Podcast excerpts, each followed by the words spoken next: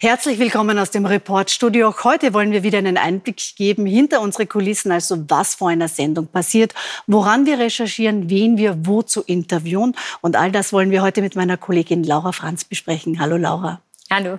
Laura, du hast die letzten Tage viel mehr als sonst auf Social Media verbracht, also auf X, vormals Twitter, TikTok und auch Instagram. Und zwar dir dort die unschönen Seiten angesehen, nämlich den vielen Hass, der im Netz existiert. Und das auch bis, trotz, muss man sagen, bisheriger Gesetze, die zahnlos waren. Anders kann man es nicht benennen. Und daher zur Grundsatzfrage, ein Netz, das Internet ohne Hass, ist sowas überhaupt vorstellbar und machbar? Also gleich vorab einmal die Ernüchterung, nein. Hass ist ein menschliches Phänomen, das hat es immer gegeben und das wird es immer geben, aber das bildet sich im Netz besonders stark ab. So hat mir das auch der Leiter eines neuen Forschungsprojekts an der Uni Wien mit dem Namen DigiHate erklärt. Das Thema ist folgendes. Die Algorithmen spielen auf, Sozi auf den sozialen Medien im Internet Hasspostings vermehrt aus.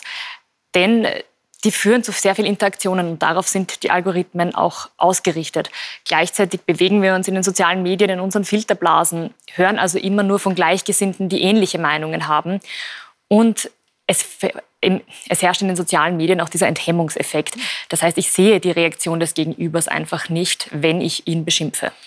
Jetzt ist äh, mindestens jeden Tag jeder einmal Zeuge oder leider auch Betroffener von Hass im Netz, Beschuldigungen, Drohungen, äh, Beschimpfungen. Meistens sind es aber Frauen, die betroffen sind. Warum eigentlich?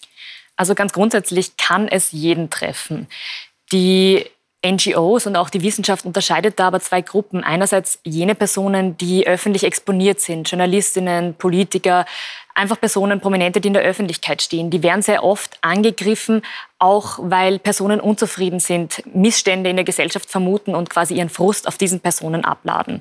Und dann gibt es eine zweite Gruppe, das sind jene, die von den NGOs oder auch von der Wissenschaft als die Schwächeren, äh, quasi die Schwachen am Schulhof tituliert werden. Das ist jetzt sehr extrem ausgedrückt, aber es geht darum, dass es Personen sind, die im realen Leben Diskriminierung erfahren und dazu gehören leider auch Frauen die in den sozialen Medien dann noch stärker von Hass betroffen sind. Interessant bei der Recherche fand ich aber, dass alle Expertinnen und Experten, mit denen ich gesprochen habe, gemeint haben, die politische Orientierung, also links oder rechts, die spielt keinen Ausschlag dafür, ob man betroffen ist oder nicht.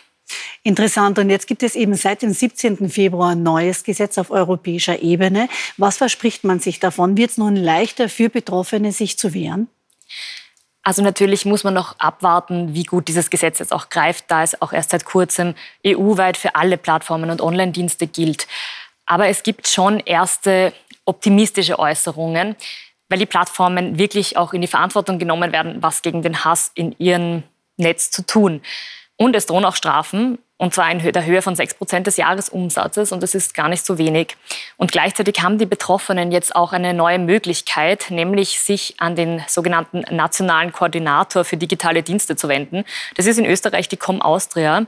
Und da kann man eine Beschwerde hin einbringen, wenn man Hass im Netz mitbekommt. Und die Com Austria kümmert sich dann um alles Weitere.